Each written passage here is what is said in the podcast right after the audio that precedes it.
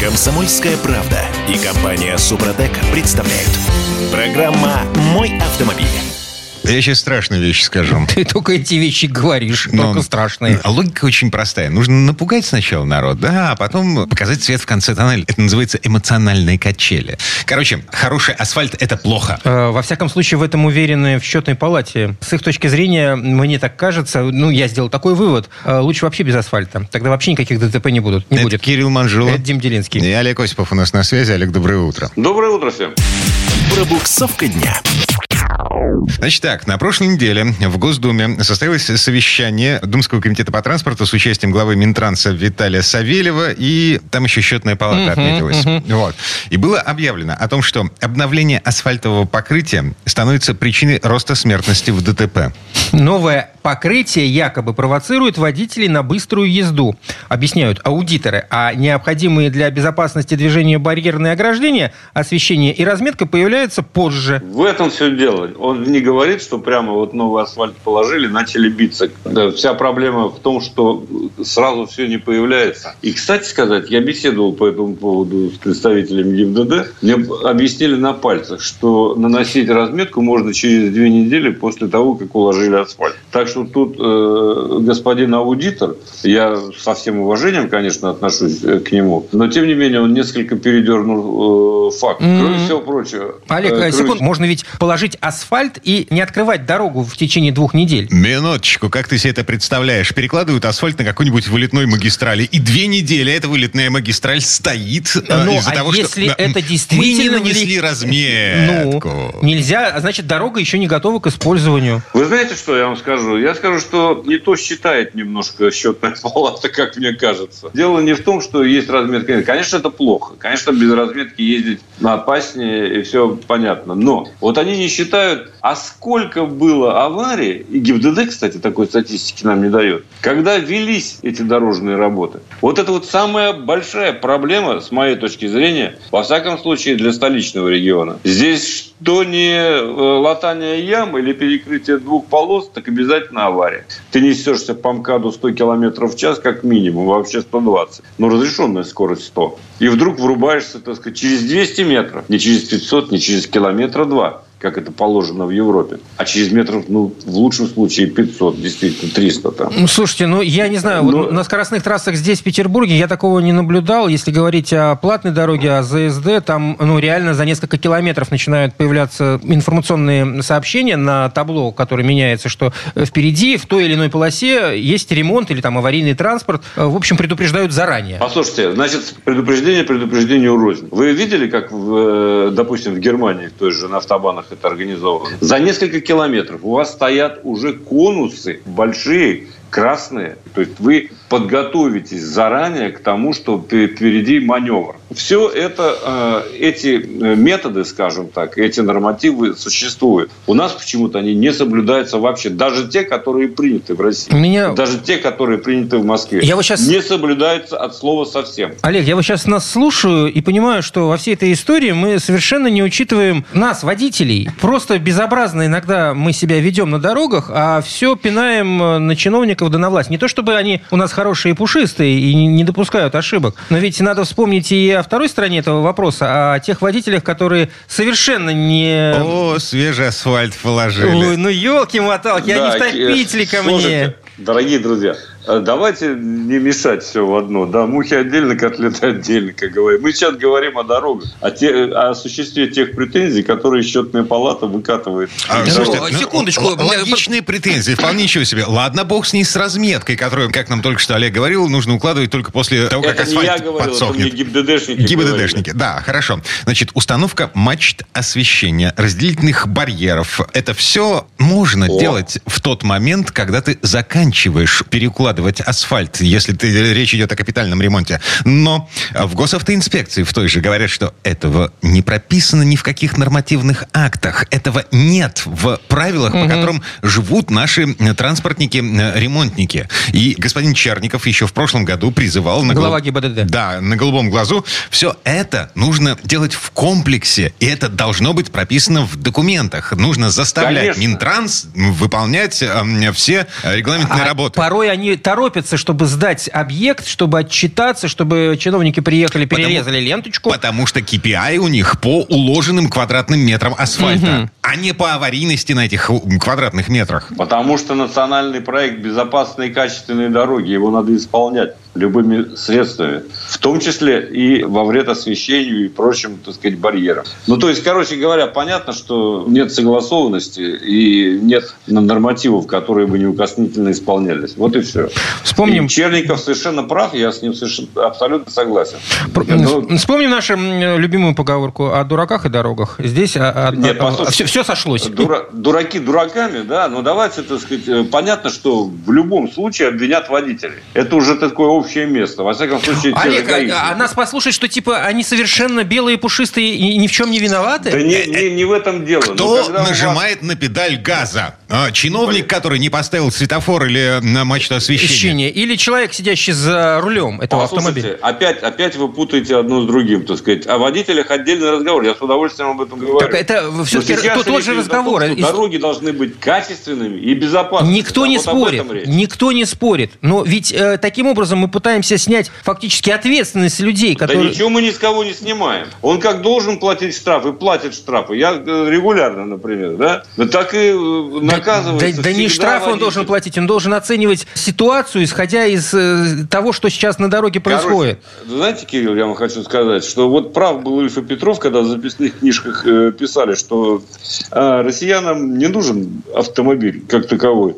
Нам нужна автотелега. И вот захранбачит она по косогорам и буеракам. Вот это то, что нужно. Действительно, и дорог не нужно, и автомобилей Так кто же говорит, что дорог-то не нужно? А, Олег, Счетная палата говорит, что дорог- Ничего подобного. Даже счетная палата в, этой, в этом заявлении об этом не говорит. Но я, я так услышал то, что вы говорите. сказать, Нет, вы неправильно, Олег, услышали водитель. меня. Нет, Водитель- я, я, я, я говорю о том, что любую проблему надо рассматривать с двух сторон. А мы ее рассматриваем Нет, с одной, том, исключительно. На водителя управа есть. На водителя есть управа при помощи камеры, он платит бесконечно много. И, кстати говоря, нарушать стали меньше. И, кстати говоря, статистика та же самая. Ведь этот аудитор э, не ссылается на какие-то конкретные статистические данные, да? А вот Черников ссылается. Он говорит, что смертность уменьшилась на 8%. Ну и так далее. Там не буду повторять эти цифры, мы их все знаем. Поэтому на водителя управа есть, а на тех чиновников, которые отвечают за качество и оборудование дорог, нет. Вот о чем речь идет. Так. Это, я надеюсь, по- на что обратили внимание, в том числе и аудиторы, и правильно сделали.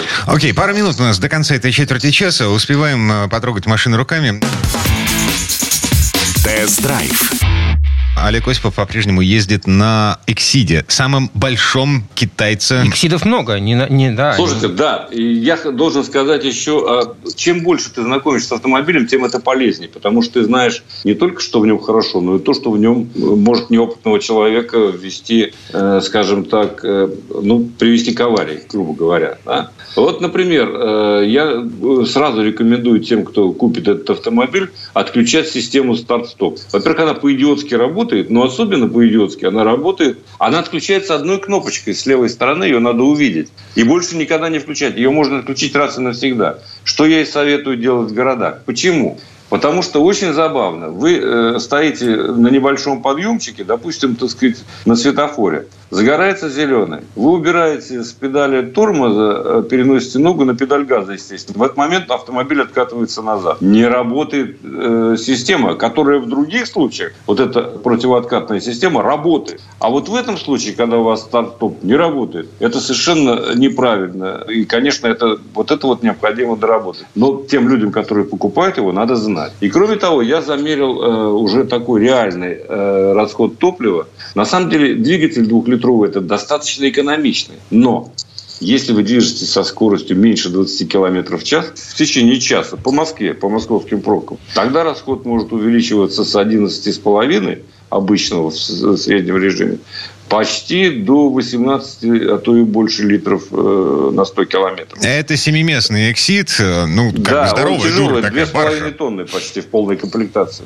Это все минусы, о которых, э, собственно, можно сейчас говорить и которые были замечены. А, нет, ну, остальных я уже рассказывал, что полный привод подключается тоже э, не мгновенно, скажем так, да, он требует привыкания. Сначала автомобиль сбрасывает обороты, включает антипробуксовочную систему для передних колес, а потом подключает задние. То есть такой рывок у вас ощутим.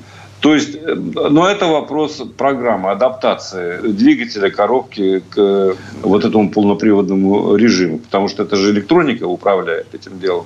На, не, там не механическая система полного привода. Но в целом это просто надо знать. В целом полный привод работает нормально. Никаких блокировок, там, вот как на других кроссоверах, принудительный полный привод, этого нет. Режимов снег, грязь, песок тоже нет. То есть это по определению большой городской автомобиль. Правда, нет, я неправильно сказал, не городской. Все-таки автомобиль, э, который прекрасно подходит для дальних путешествий, э, но без экстрима, без выездов на бездорожье, тем более тяжелое. Угу. А так вполне себе пристойная машинка. Олег Осипов был у нас на связи. Олег, спасибо. Спасибо. Хорошего дня. Всего доброго, всем удачи на дорогах. На, мы вернемся буквально через пару минут. А в следующей части программы к нам присоединится Юрий Сидоренко, автомеханик, ведущий программы «Утилизатор» на телеканале ЧЕ. И поговорим о том, как выбрать хорошую летнюю резину с пробегом. Комсомольская правда и компания Супротек представляют. Программа «Мой автомобиль». А сейчас очень странный вопрос. Почему? По крайней мере, для меня странный. Я никогда не задумывался о том, что можно купить летнюю резину с пробегом. Слушай, я задумывался, не то чтобы я об этом задумывался, я изучал немного этот вопрос, но, если честно, я бы никогда бы не решился. Это Кирилл Манжула. Это Дим Делинский. И Юрий Сидоренко, автомеханик, ведущий программы «Утилизатор» на телеканале «Че у нас на связи». Юр, доброе утро. Доброе утро. Доброе утро, дорогие друзья. А это вообще законно? Так, теперь я понимаю, в чем эко- экономический смысл этой истории. Летнюю резину с пробегом можно купить дешевле, чем новую. Что логично. И зимнюю тоже можно купить дешевле. Но у зимней резины можно хотя бы шипы пересчитать, если она шиповая. Ну, а у летней можно посмотреть э, оставшийся протектор, я не знаю, там целостность э, боковин, ну и так далее. Юра? Я как раз отношусь к тем людям, которые э, ездили на бэушной резине. И довольно-таки много. И долго. Причем и на летней резине, и на зимней резине. У меня когда была немецкая машина с мотором 2.8, вот, э, на ней стояли колеса 245 я просто представляю, сколько это новое стоит. Вот, и там, там вообще там анреальная просто стоимость новых, поэтому, естественно, ездил только на БУшке и долго ездил, потом на, на Волге ездил тоже на БУ. В общем, я поездил, и, ребят, знаю, как, как ее надо выбирать, и как ее надо покупать, и как не попасть на деньги, самое главное. Потому ну, что слушай, есть Юр, много вещей, да, как можно Юр, попасть. Гла- главный вопрос, что э, бэушная резина, значит, кто-то ее продал. Соответственно, люди э, ну, не продают резину в хорошем состоянии. Они максимально ее используют, вот как можно, а уже потом меняют. Э, ну, смотри, история такая. То есть мы, естественно, не рассматриваем э, вопросы в максимально использованных резинах. Угу. Или э, резине, или, или та, которая уже там, я не знаю, 20 лет, и она просто нашел человек два колеса у себя, которые покупал еще его папа, он решил ее продать. То есть, как бы, я не о такой резине говорю, я говорю о том, э, что вот, ну, например, э, человек продал машину, да, угу. и вдруг неожиданно у него осталась резина, которую он ездил там год-два. Вот. И он ее продает. Это нормальная ситуация. Эта резина подходит вам по типу размеру. То есть там, э, ну, ну все сходится, да, все да, циферки да. сходятся. Вот. Я о такой резине говорю, а не та, которая там ей уже там много лет и которая сильно поношена. Вот. Но такую резину надо ловить. Ребята, это не так просто. Да, судя по всему. Ну и на что, собственно, нужно обращать внимание в первую очередь? Знаешь, смотрите, первое, это, конечно, возраст шины. Рассматривать шины, которые старше 5-6 лет, я просто не рекомендую. Ну, потому что э, если хороший производитель, теоретически э, шина еще может ходить, не, но мы не понимаем, как ее хранили, и, скорее всего, как хранили, не как использовали. Как использовали, понятно. То есть люди на, на колесах ездят. Вот, а как ее хранили? Э, и, соответственно, э, какое состояние состояние резины, из, из которой она состоит. Вот, ну, смотрите, в принципе, надо ориентироваться, ну, там, где-то 5-6 лет. Это нормальные это, шины, которые можно будет брать. Это мы напоминаем сейчас о том, что у любой вещи, и резина не исключение, автомобильная резина, есть срок годности. Так что вот у резиновой смеси, из которой делают колеса, тоже есть срок годности. Особенно, если их э, плохо хранили или неправильно хранили, резина может потрескаться, она может Ну, пересохнуть, пересохнуть. там и так это... далее. Ну, такое бывает. Это значит неправильное хранение. Потому что если правильно хранить, то вот у меня зимняя резина ходит уже 11 год. 11 зиму она. И с ней все в порядке, кстати. Хочу заметить. Даже шипы практически не, не повылетали. Я сейчас дошиповал, но совсем чуть-чуть. Так вот, смотрите. Э, Шины старше 5-6 лет тоже можно брать. Теоретически можно брать. Но, понимаете, здесь такая история, что э, после установки там могут сюрпризы появиться. Потому что резина уже э, не имеет той структуры, которая должна быть. Ну, э, не структура, а состояние. Вот. И, соответственно, там могут шишки появиться, э, ре- резина трескаться может начать, ну и так далее. Вот э, борта дубеют у нее, ну, в общем, чего угодно может быть. Вот. Поэтому Погодите. 5-6 лет, в принципе, На шине не написано... Написано. Ну, Написано. Срок, срок производства на ней написан. Вот конкретно. На каждом колесе. Выпущено в... На Да, каждом на колесе. каждом колесе стоит Да. Так или иначе, в зависимости от производителя, та- ее маркируют, и, и там обязательно должна присутствовать э, ну, нам, номер партии, год выпуска и месяц выпуска. Поэтому Ну, нам основное, это, конечно, э, месяц, э, там неделя. неделя, и да, год. неделя и год. Да, с- смотрите, э, на любой шине это выбито. Это, как правило, такой квадратик, ну или прямоугольничек с закругленными э, краями. Обычно он идет после, после английских буквок DOT. Там DOT, и потом там какие-то буквы, бу- еще, потом вот эта отдельная э, штучка. Там, пе- там, там четыре, четыре циферки. Первые, первые две циферки – это неделя, когда была выпущена, неделя года, в смысле. А вторые две циферки – это непосредственно сам год, ну, вторые две циферки года. То есть, ну, например, на- допустим, написано 43, э, 19. 43 Смотрим, неделя 43 19 года. Да, Мгм, То есть 19 это не года. 4190... Да, да, да, да, да, да. Самое важное, что даже новую, когда шину вы покупаете, резину, тоже важно обратить внимание на год выпуска, потому как, ну, имейте в виду, что чем э, резина моложе, тем она, собственно, лучше сохранится и дольше вам прослужит. Даже новая лежала на складе. Да, безусловно. Вот. А про то, что, знаете, в интернете пишут, что 5-6 лет, если резине, э, и на ней опасно становится ездить, ну, меня это вообще, честно говоря, очень, ну, не то, что, э, ну, смешит такие вещи. Ну, мы же не новую резину. По, по сравнению с чем опаснее ездить? Просто я не понимаю. То есть, как бы, э, вы и так бэушную резину покупаете. То есть, вы же покупаете резину БУ не потому, что вы вдруг решили еще один комплект купить, а потому что у вас, видимо, та, на которой вы ездите, она вообще плохая стала. То есть, вы, если вы на ней ездите, то на это вообще будет хорошо ездить. Ну да, просто надо делать поправку, что 5-6 лет уже резине, что она не ездит как новая, и все будет А, нормально. на- мы совсем плохую меняем на чуть лучше. Ну, типа, не, ну, Да, да, ну, Ну, такое общем, да. часто происходит, Дим. Расскажу маленький случай. У меня резина на УАЗе стояла. Я ее поменял. Вот, уже, э, и думаю, что с этими делать колесами? Я выкинул их э, объявление. Через час ко мне приехал человек и забрал по 1000 рублей за колесо. Ну, Он- а, да. А, Я ему говорю, ты точно ее будешь брать? Я говорю, я уже ее поменял. Он говорит, я не точно, я ее уверенно возьму. Еще, говорит, на ней месяца три откатаю. ну вот видишь, Ну, хотя бы за три месяца, да. А, Я где-то видел, э, значит, ролики, а у нас же возобновился процесс до, как это, на- наращивания протектора. Да-да-да. да. Ну, это, кстати, абсолютно... Наварка там называется. полная галиматья. Я не знаю, сколько это служит. Я, я, бы- я бы никогда бы не... Кстати, так вот, э, я э, не закончил по поводу э, даты выпуска. Э, Как только э, перед тем, как ехать, покупать резину, вы попросите, что- чтобы вам фотографию прислали э, с колеса сфотографированную, когда она была выпущена. Если там уже старше 8 лет, то даже ездить не стоит, если на ней протектор даже хороший и все остальное. Нет смысла совершенно туда ехать. Вот. Ну, еще осталось две вещи, которые посмотреть. Это, в принципе, э, остаточную глубину протектора рисунка. И, соответственно, боковины все надо осмотреть.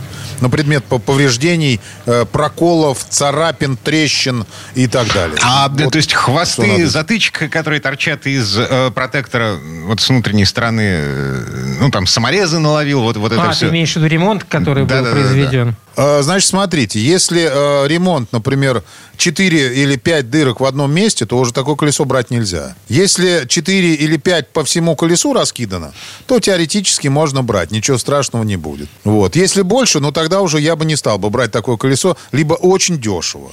Ну, потому что смысл какой.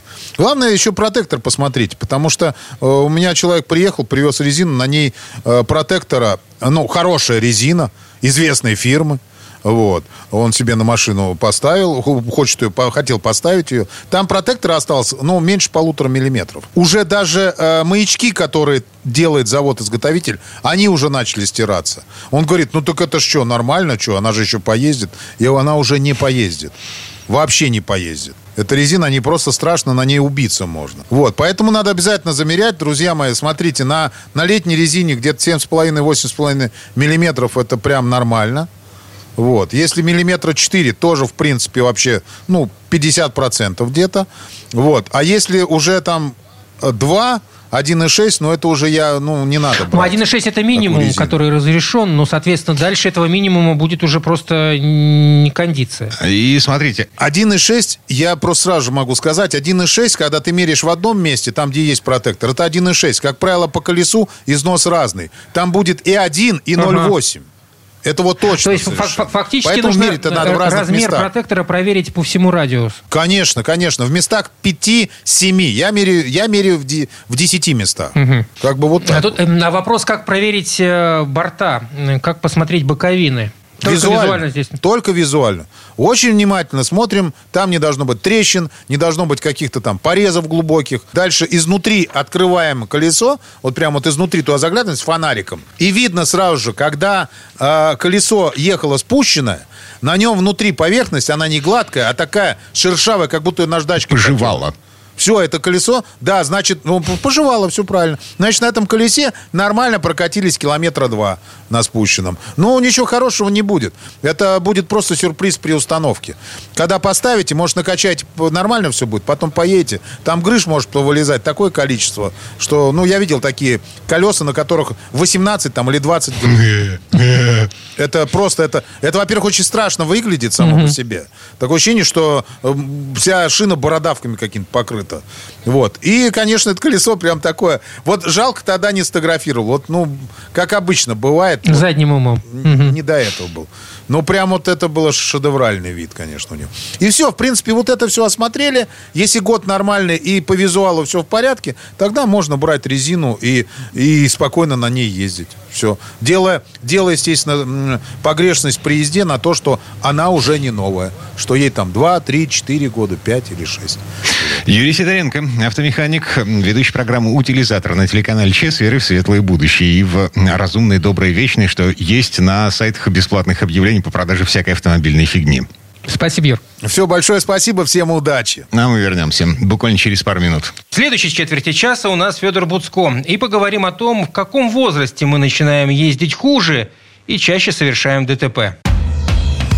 Комсомольская правда и компания Супротек представляют.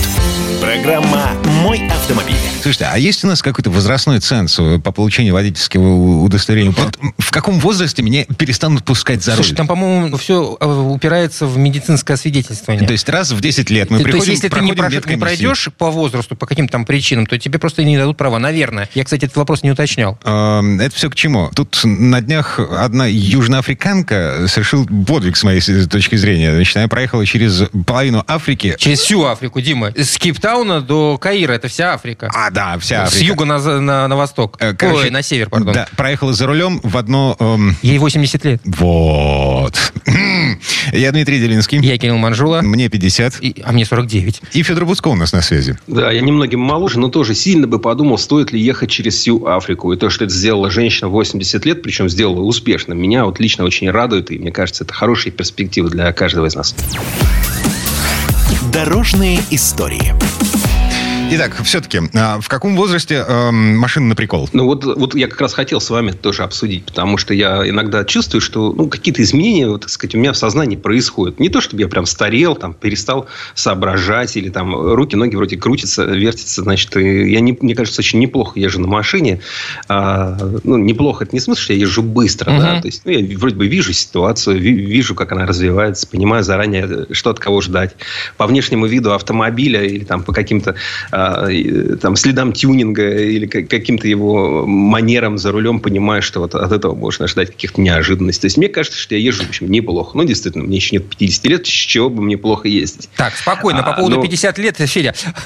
Во-первых, э, ну, это же опыт ну, это же реально опыт. Ну, по большому счету, сколько возможных э, ситуаций э, можно встретить на дороге? Их много, но не настолько, чтобы не запомнить, чтобы они не, не вошли в привычку, правильно? Но есть какие-то вот вещи, которые просто уже формируются в, после твоего э, достаточно серьезного срока вождения автомобиля. Слушайте, через два года после того, как я сел за руль, я перестал эм, вспоминать... Короче, смотрите, сел в машину, вышел из машины. Как, куда я поворачивал, что я делал, какие знаки я видел по дороге, какие машины я встречал, э, если ничего выдающегося экстраординарного, я не помню. Да, но все равно все-таки мозг с возрастом... Э, с... Ну, немножко, да, он как-то меняется. Под, подтормаживает. Не, не, не хочется, да, говорить, как именно меняется. Наверное, у всех по-разному. Но вот сейчас было довольно большое в Германии исследование проведено, а, из которого явствует, что люди пожилые за рулем совершают, в принципе, меньше, а, э, реже попадают в ДТП. А-а-а. Ну, это связано, наверное, с тем, что они меньше торопятся, а, может быть, меньше ездят. Ну, вот э, была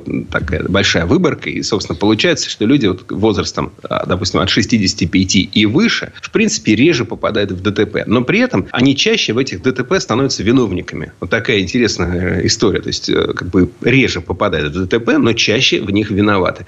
В случае с людьми старше 75 лет, там уже процент получается 75%. А, то есть, в 75% случаев или в трех авариях из четырех виноват виноват тот, кто вот как угу. раз уже в большом возрасте за рулем. Слушай. На этот счет есть там разные предположения. Да? А. Ну, кто-то хуже видит, кто-то медленнее движется, там, э, медленнее там, реагирует на ситуацию, просто руками, ногами медленнее э, двигает. Но, тем не менее, вот есть такая статистика. И всегда встает раз за разом этот вопрос, когда каждый раз, когда у нас что-нибудь происходит, ну, не знаю, там, случается авария, в которой виноват там, пенсионер. Ах, все давайте обсуждать. А не нужно ли у пенсионеров там, отбирать права? И в каком возрасте может может быть, надо запрещать водить, а, и вот, вот что с этим совсем делать? Ну, как... В 2016 году а, была идея в недрах нашей власти, родившаяся, а, вешать на а машины, э, Значки. за рулем которых э, люди старше 75 лет, э, специальный стикер. Галиматья какая-то, если честно. Ну, типа... Ну, на мой взгляд, как, абсолютнейшая как галиматья. Девочка за рулем, вот этот каблучок Нет, это, это, это, это ведь законодательно, слава богу, не закреплено. Я имею в виду, что э, запрещать э, с какого бы то ни было возраста, это тоже, на мой взгляд, на мой взгляд, галиматья. Здесь нужно просто вводить, наверное, какие-то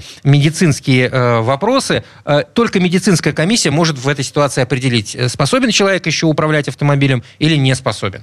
Может быть, э, и в 80 лет, э, и в 89, и в 90 он еще бодрячком, э, дай бог каждому. У него все хорошо и с головой, и с, там, не знаю, с мышцами, и со всем остальным. Это пусть врачи решают. Потому что есть много людей, которые именно за счет опыта, за счет своего внимания, уравновешенности в пожилом возрасте ездят лучше, чем, ну, чем остальные на дороге. Да? Дай бог каждому так есть. У меня есть такие знакомые, которые тоже уже за 70 каждый день за рулем водят прекрасно. Водят прекрасно, но при этом тоже иногда боятся. У меня была история у знакомого, который вот как раз восьмой десяток разменял, и он попал в аварию. Он был виноват, небольшая авария городская, просто ну, ударились бамперами.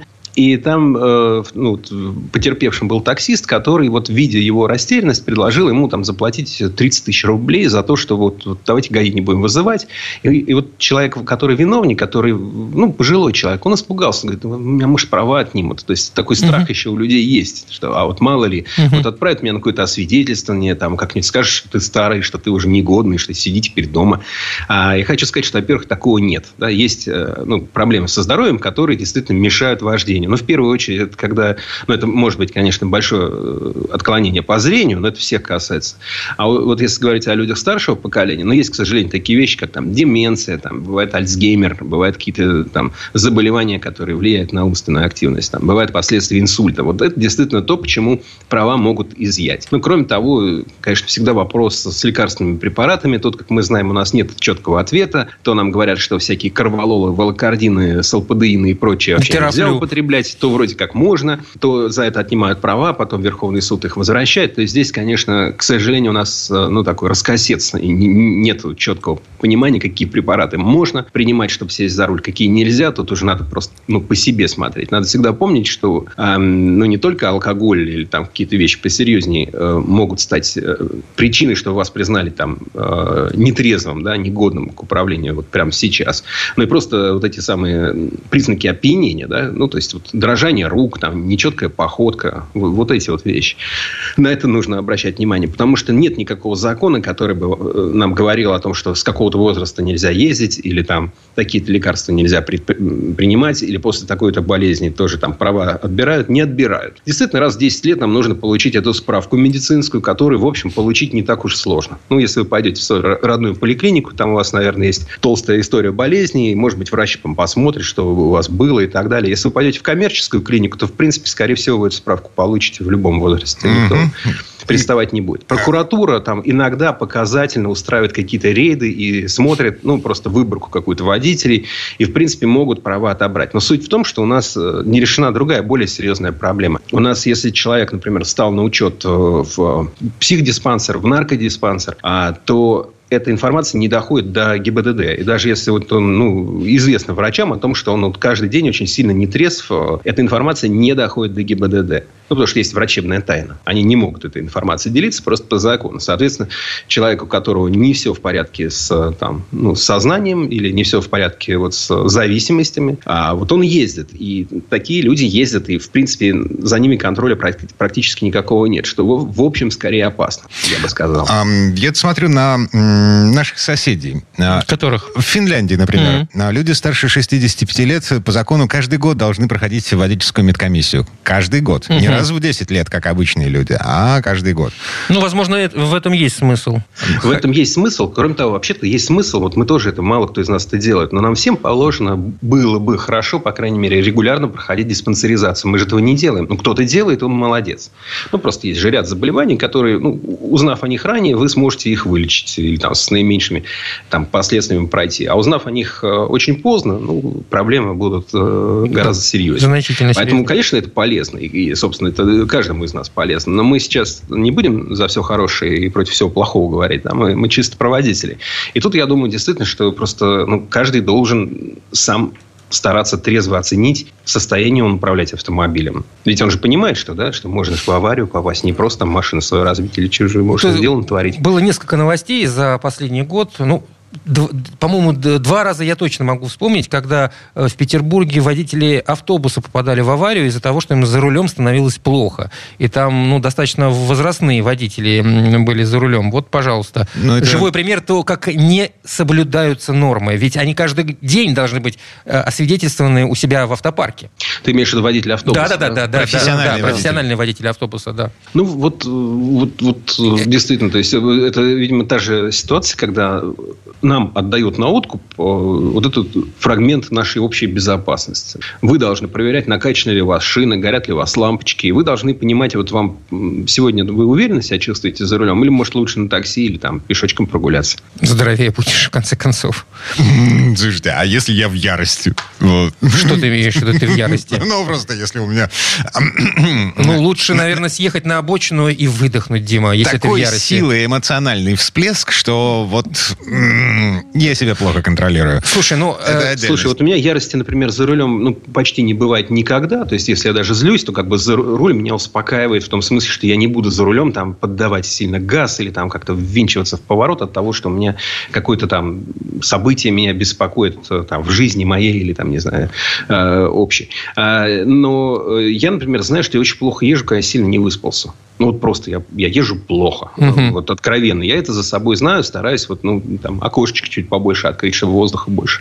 Или просто не ехать. А если надо ехать, то вот, чтобы было больше кислорода. Там, я понимаю, что надо... Вот сегодня мне точно надо двумя руками за руль держаться и, и не косить глазом там, по сторонам, даже если сейчас весна и там девушки пошли красивые вокруг. Вот сегодня точно не надо. Завтра посмотрю на девушку, сегодня посмотрю на дорогу. Ну, судя по потребностям Федора Буцко, до э, той самой пенсии, когда все, машина на прикол, роль... Еще это... далеко, Федя. Да, Еще да, да, далеко. Да. Петр Буцко был у нас на связи. Федь, спасибо. Спасибо, Федя. Хорошего дня. Всего вам доброго. А мы вернемся буквально через пару минут. В следующей части программы у нас журналист и летописец мирового автопрома Александр Пикуленко. Послушаем историю о дизайне членовозов, в том числе не пошедших в серию. Комсомольская правда и компания Супротек представляют. Программа «Мой автомобиль». А это мы вернулись в студию радио «Комсомольская правда». Я Дмитрий Делинский. Я Кирилл Манжула, и в этой четверти часа у нас традиционная история от Александра Пикуленко.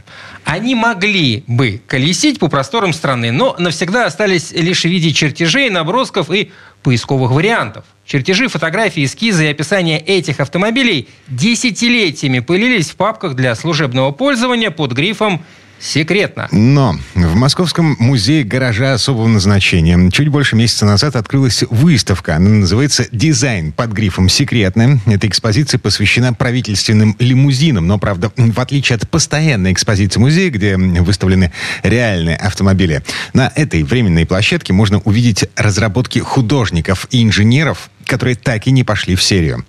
И вот здесь слово Сан Санычу. Предыстория. За каждым новым автомобилем стоит множество макетов. Деревянных, пластилиновых, стеклопластиковых. И мало кто знает, что для создания нужны сотни рисунков, эскизов и чертежей. Проекту, ставшему серийным автомобилем, достается все. Фанфары, триумф, слава, место в истории, награды и газетные передовицы. Отвергнутые, признанные неудачным, павшие жертвой жарких споров – или волюнтаризма руководства отправляется в мусорную корзину. Окончательно и бесповоротно. Это тем более касается всех трудов над автомобилями представительского класса, предназначенных для первых лиц страны. Работа над ними тщательно скрывается от посторонних глаз.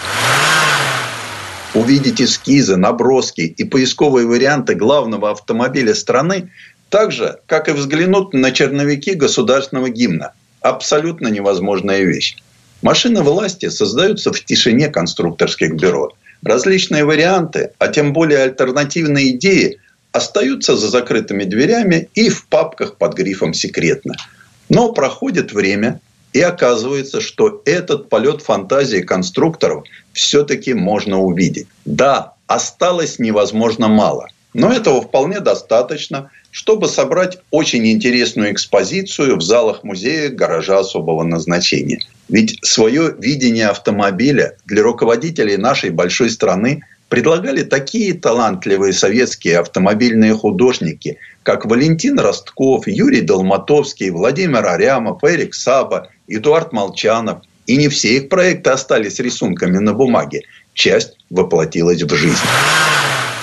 10 лет тому назад был объявлен открытый конкурс «Кортеж для президента», собравший более 120 проектов из разных стран мира. Разработка дизайна автомобилей началась вскоре после старта проекта. Для выработки стилевого решения НАМИ объявил два конкурса – открытый и закрытый – среди небольшой группы профессиональных дизайнеров. Итоги открытого конкурса подвели в июне 2013 года. Лучшей работой в нем жюри определило совместный проект молодого российского дизайнера Ярослава Яковлева и его коллеги из Голландии по имени Бернд Вейль. В их работе экстерьер лимузина проекта «Кортеж» опирался на стилистическое наследие легендарного ЗИЛ-41047. При этом для внедорожника и микроавтобуса был предложен обособленный стиль, без отсылок к прошлому.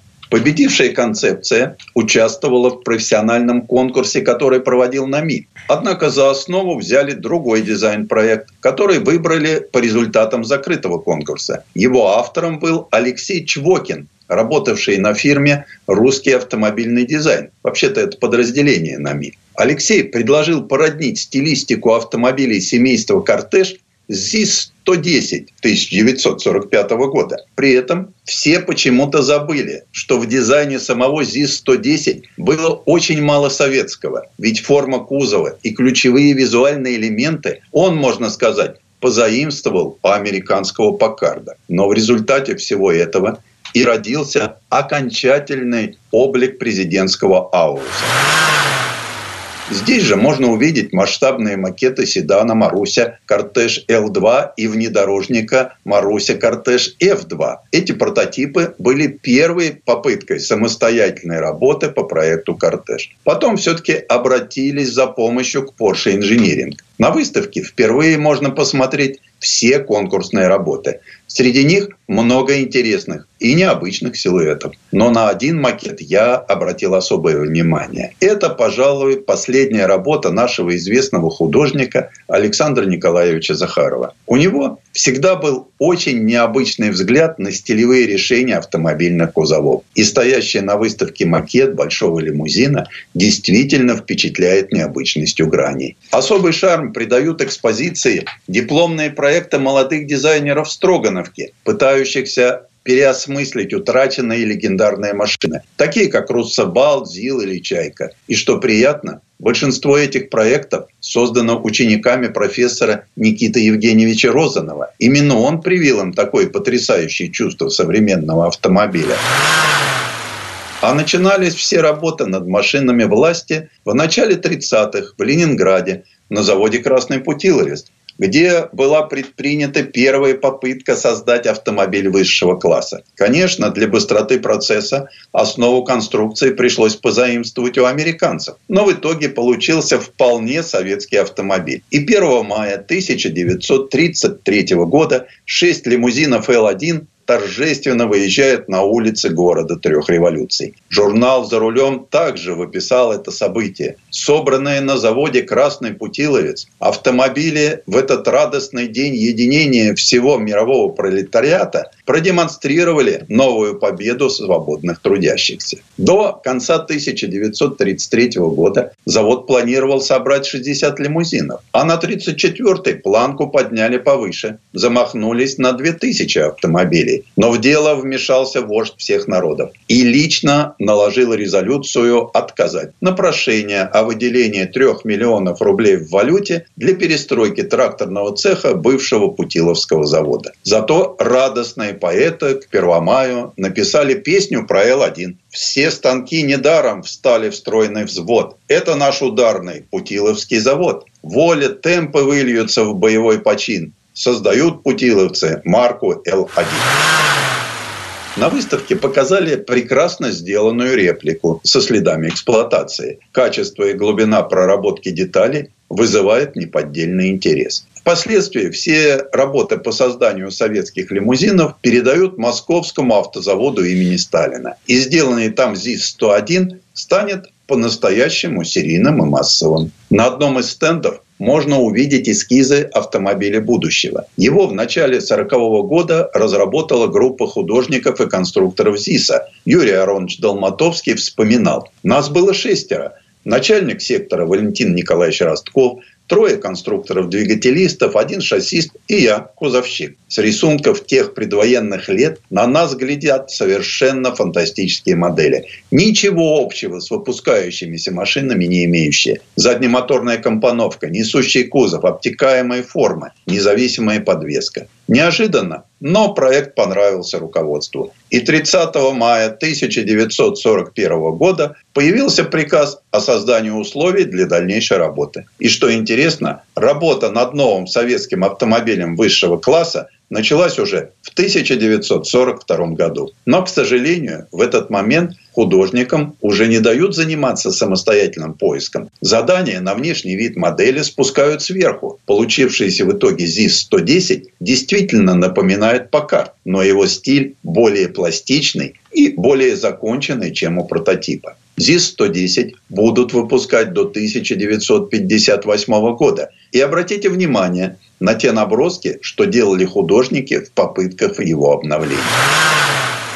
И, конечно, нельзя пройти мимо планшета с проектом лимузина «Москва». Это первая разработка знаменитого советского стилиста и конструктора Владимира Ивановича Арямова. В 1945 году ему исполнился 21 год. Позади война, Впереди учеба в МАМИ. И в это время он рисует фантастический для тех лет лимузин. Смелым можно назвать не только внешний вид, но и компоновку. Но то, что он автор нечерствеющей буханки, знают все. А вот то, что в 1959 году он создал проект кабриолета высшего класса вагонной компоновки, малоизвестный факт. Вообще-то однообъемные автомобили были идеей фикс советских стилистов. Вот Эрик Владимирович Сабо 1962 году предлагает свой проект представительского автомобиля вагонной компоновки, это была бы прекрасная альтернатива чопорным, но устаревшим лимузинам ЗИЛ-111.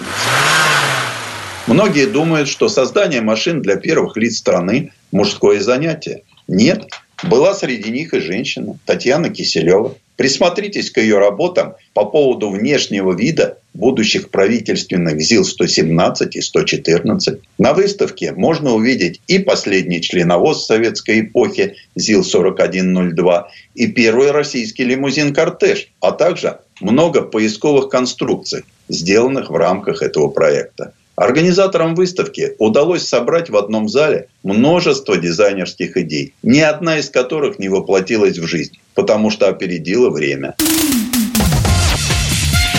Предыстория.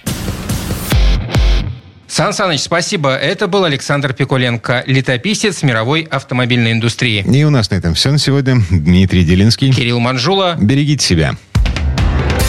Программа «Мой автомобиль».